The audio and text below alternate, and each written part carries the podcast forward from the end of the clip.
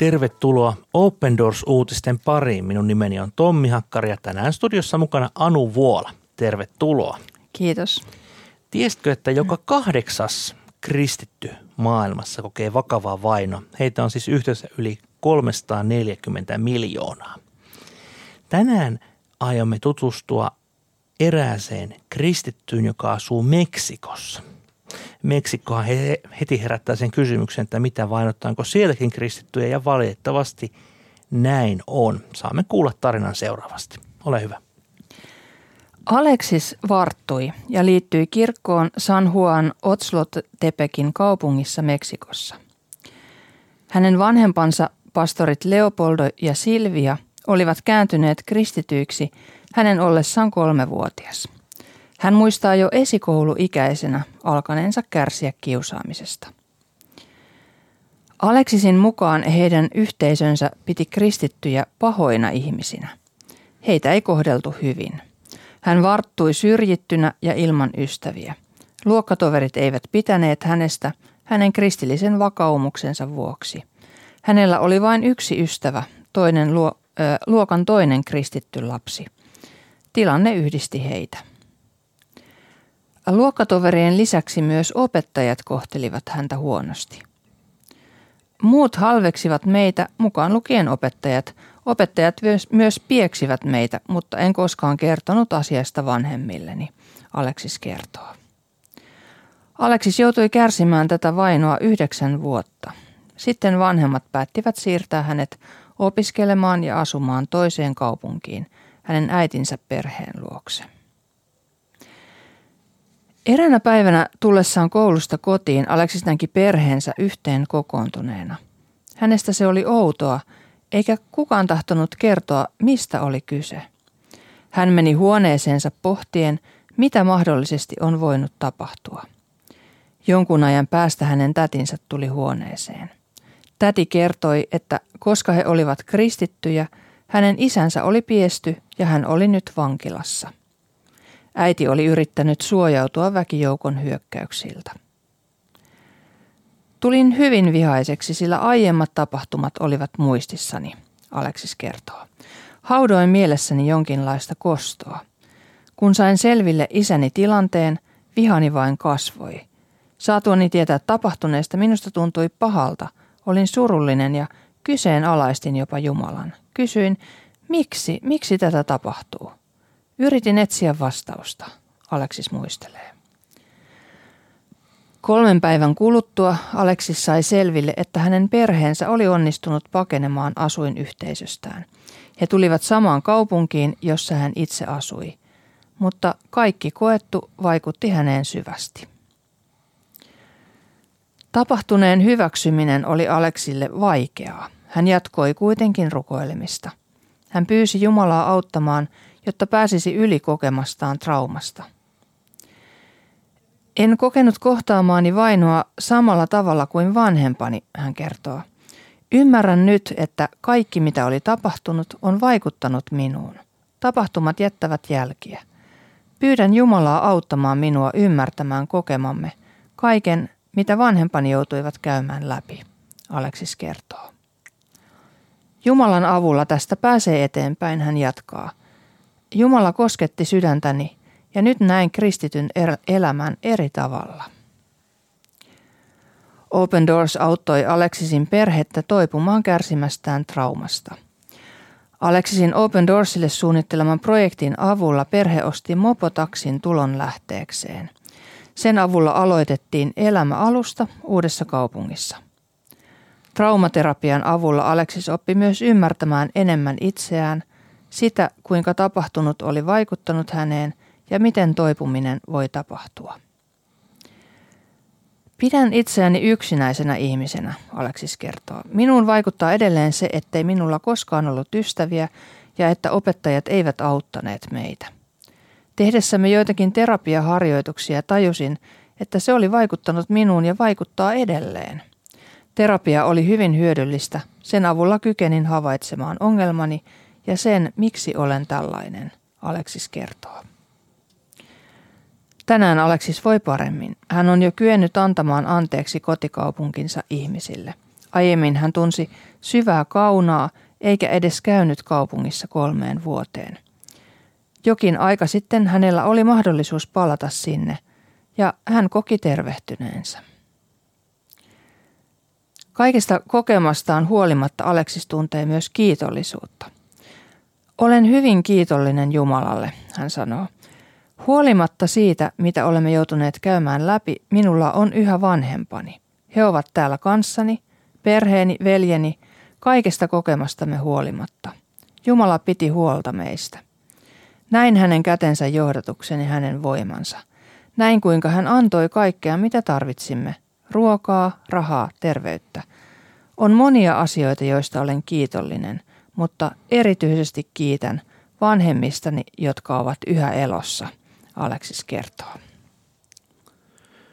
Hyvin riipaiseva tarina, joka liittyy todella meille suomalaisillekin tuttuun aiheeseen, koulukiusaamiseen, pahoinpitelyyn ja syrjintään. Mutta sitten tähän tarinaan vielä liittyy se, että myös hänen vanhempansa, erityisesti hänen pastori-isänsä Leopoldo joutui erittäin vakavan väkivallan kohtaamaan. Ja he joutuivat siis pakenemaan paikalta, että tästä kyllä saisi varmasti, varmaan monetkin kuulijat saavat omakin kohtaisia ehkä muistoja mahdollisesti omista kiusaamiskokemuksistaan, mutta tässä tämä syy oli todella se, että tämä poika oli kristitty, kristystä perheestä ja niin kuin hän tässä sanoo, että kristittyjä pidettiin pahoina. Mm. Ja se, mikä tässä on jotenkin riipasevaa tässä, tässä koulukiusaamisessa on se, että opettajat osallistuivat siihen ja jopa niin kuin pieksivät niitä lapsia. Se on tietysti eri kulttuureissa tämä fyysinen fyysinen kuritus on, on erilaista, että meistä se kuulostaa aivan kauhealta. Siellä se on ehkä, ehkä vanhemmatkin jopa välillä lyö lapsiaan jossain tilanteessa, mutta, mutta kuitenkin, että se henkinen puoli, että ne opettajat ei ole niin heidän puolellaan, tai niin kuin tämä Aleksis jossain myöhemmin sanoi, että opettajat eivät niin auttaneet heitä, että eivät nouse puolustamaan sitä, jota, jota muut kiusaa, niin, niin se on kyllä tosi, tosi raakaa, koska lapsi kuitenkin hakee aina turvaa niistä aikuisista. Kyllä. Eh, no monet, monet kysyy varmaan, tai minultakin on useat kysyneet, että miten tämä on mahdollista Meksikossa. 130 miljoonainen kansa ja arvioiden mukaan siellä on 125 miljoonaa kristittyä. Eli tota niin, niin pääosin siis kristinusko on siellä valtauskot on nimenomaan roomalaiskatolilaisuus. Ja, ja tämä on hyvä kysymys, mutta meidän on hyvä ymmärtää, että Meksiko on todella siis iso alue, iso maa. Siellä keskeisiä, keskeinen vainon syy on tietenkin systemaattinen korruptio, huumekauppa, tämmöiset kartelit, jotka pitää asianaan niin kuin hallita niitä maata. Ja keskushallinto on, on siis korruptoitunut ja ehkä hieman heikko. Ja nämähän sitten mahdollistaa sitä, että siellä on tavallaan tämmöisiä omalakisia alueitaan ja, ja tämä on se syy, miksi myös Meksikossa. Miksi myös Meksiko on siellä 37 World Watch-listalla. Ja tämä kaupunki, missä nyt Alexis vietti aikaansa, niin tämä on selvästi tämmöinen kaupunki, missä, missä näillä rikollisilla oli, oli hyvin vahvat, vahvat tuota niin, niin, vahva, vahva vaikutusvalta. mutta jos ajatellaan tätä itse tarinaa, niin hän joutui muuttumaan pois – kaupungista, ää, koska oli vain yksi luokkatoveri ja, ja hän sai siellä sitten uudessa kaupungissa uuden alun. Ja sitten tullaan tähän Open Doorsin rooliin, traumaterapia. Tämähän on kyllä sellainen teema, mitä ei, ei varmaan pysty, niin kun, kun puhutaan kristittyjen vaihdoista, niin tarpeeksi alleviivaamaan, että miten tärkeää on kohdata nämä ihmiset, jotka ovat kokeneet traumaattisia asioita – Eli heille tarvitaan traumaterapia. Tämä on yksi sellainen Open Doors, ihan keskeinenkin työmuoto näissä maissa, missä kristittyjä vainotaan. Mm, ja se on myös hyvä muistutus siitä, että, että kaikki eivät niin kuin kestä sitä vainoa. Usein kuulee niitä tarinoita, jotenkin semmoisia hirveän voittoisiakin tarinoita, mm. että, että vaikka mitä on koettu, niin sitten ollaan, ollaan aina vaan niin kuin vahvassa uskossa ja kiitetään Jumalaa kaikesta. Että, että on hyvä muistaa, että meillä on kuitenkin ja sen ymmärtää niin kuin ihan suomalaisenakin, että kyllä täälläkin niin kuin mieli särkyy, jos joutuu jatkuvasti mistä tahansa taholta tulee sitten sellaista, sellaista painostusta tai, tai sitten kristittynäkin voi tulla sellaista syrjintää ja muuta, niin niin se on ihan niin kuin sama mekanismi Kyllä. kaikilla ihmisillä. Ja se on juuri näin ja, ja mun mielestä tässä niin kuin tarinassa myöskin hän rehellisesti hän epäili jopa Jumalaa, koki, että onko Jumalakin hänet hyljännyt tai miksi ihmeessä minä tämän takia joudun tällaista kärsimään. Nämä on hyvin inhimillisiä ja hyvin todellisia siksi mä, siksi mä juuri ajattelenkin, että tämmöiset tarinat, tämä kertoo, Aleksis kertoo ihan oikeasti mitä hän ajattelee. Tämä ei ole mikään semmoinen kiiltokuva versio siitä, että, että, että minua vainottiin ja sitten voittoisesti menin eteenpäin. Mutta tämä kertoo siitä, että miten konkreettinen työ, kuten traumaterapia, on ihan avainasemassa, kun me aja, halutaan auttaa näitä ihmisiä. Meksikoikin on sillä lailla niin kuin rikas maa, että siellä nyt ei, ei, ei ruuasta ja juomasta ole pulaa, mutta, mutta nimenomaan tämä, tämä niin kuin psyykkinen hyvinvointi on, on esimerkiksi yksi sellainen asia, mikä on hyvin tärkeä, kun ajatellaan myös kristittyjen vainoja. No, Tänäänkään me ei haluta jättää tätä asiaa tähän ja me halutaan rukoilla aina tämän ohjelman lopuksi ja niinpä rukoillaan nyt Aleksiksin puolesta. Rakas taivaallinen isämme, näet tämän nuoren veljemme siellä Meksikossa, näet hänen mielensä, joka on ö, kärsinyt ja osittain särkynytkin. Herra, sinä pystyt auttamaan häntä ja eheyttämään häntä, hänen koko perhettä. Ja näet myös nämä vainoajat, kiusaajat, myös nämä opettajat ja muut, niin – Kutsu myös heitä parannukseen, että hekin saisivat löytää evankeliumin ilosanoman.